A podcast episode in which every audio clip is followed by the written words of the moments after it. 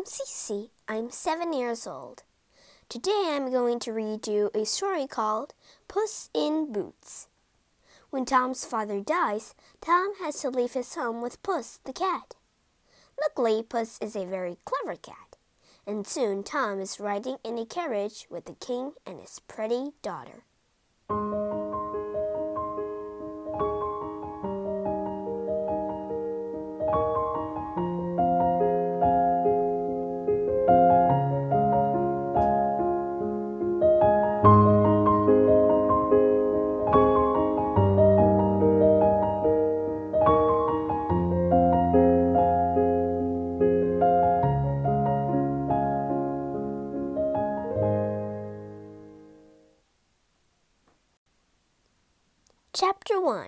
The Clever Cat Once there was a poor miller who had three sons.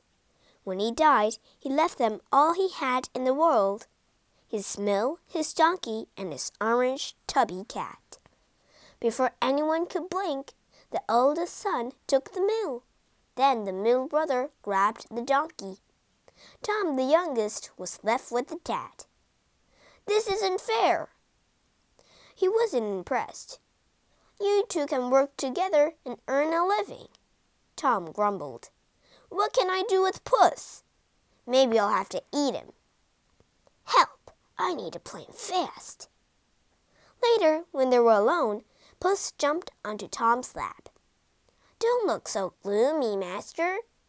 Things aren't so bad as they seem, he said with a purr. Find me a bag and a pair of boots, and you'll see. Tom was astonished. Puss could talk. I have one amazing cat. And then Tom remembered that he often see Puss using incredible clever tricks to catch rats and mice. So Tom found Puss a leather bag, a shiny pair of boots. He gave him a cloak and a floppy hat too. The cat filled the bag with carrots and strutted off into the fields.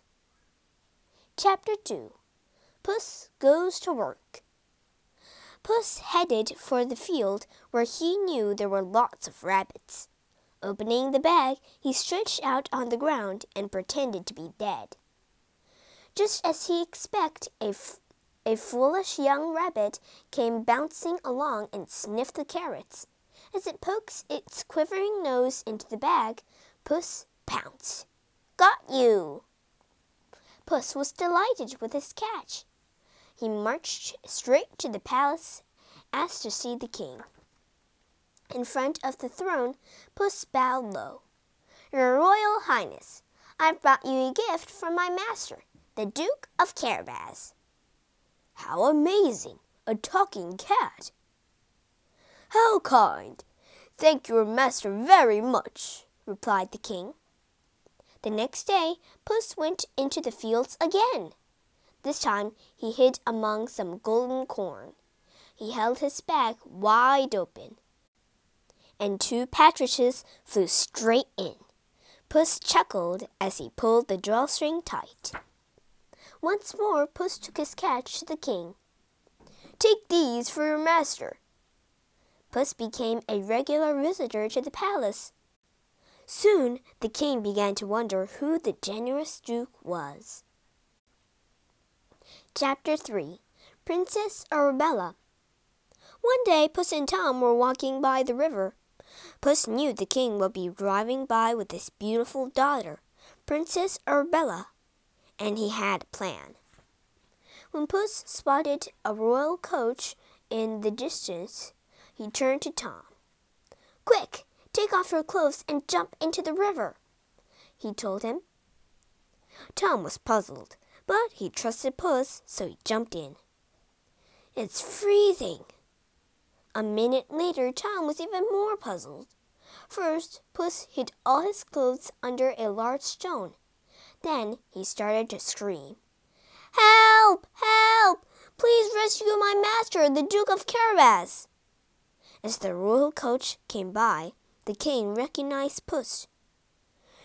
Guards, pull the Duke out of the water at once, he ordered. Dreadful thieves attacked my master and stole his clothes, Puss explained. That's terrible, said the king, but I think I can help. He snapped his fingers, and a servant ran up. Go to the palace and fetch some clothes for the duke. All this time, Princess Arabella had been watching from the coach. When she saw Tom in his fine new clothes, she jumped from her seat. He was so handsome. Duke of Carabas, this is my daughter, Princess Arabella. Does he mean me? Tom bent and kissed Princess Arabella on the hand. Oh, she gasped and smiled. The king insisted that Puss and the Duke join them on their drive. You go, master, said Puss, pushing Tom forward. I have some errands to run.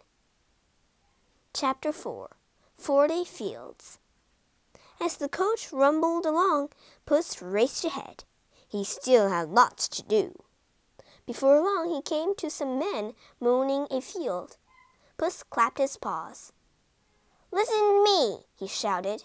When the king drives by, tell him this field belongs to the Duke of Carabas, or my master will chop you into mincemeat. A talking cat! His master must be a magician. The men didn't dare refuse. Sure enough, when the king arrived, he asked them who owned the field. The Duke of Carabas, your highness. The men had been so frightened by Puss's threats, they all spoke together. Tom was astonished to hear, hear them tell the king this was his land, but he decided to play along. This field always produced a good harvest. Puss ran ahead. In the next field he passed, some men were reaping grain. Tell the king this field belongs to the Duke of Carabas, he snarled, or my master will grind you into mincemeat. Horrified, the men agreed. When the royal coach arrived at the next field, the king got out. This field was twice as big as the one before. Who owns this field? he asked some workers. The Duke of Carabas, your highness, they replied. Puss made the same threat to everyone he met. The king was astonished as how much land the duke owned. Chapter 5 The Castle Ogre Finally, Puss reached a magnificent castle.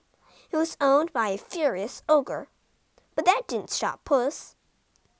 This ogre happened to be one of the richest ogres in the country. All the land they had passed on the way was actually his.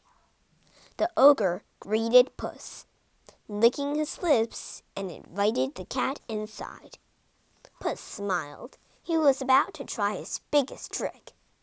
I've heard, he said to the ogre, that you can change yourself into any creature you want.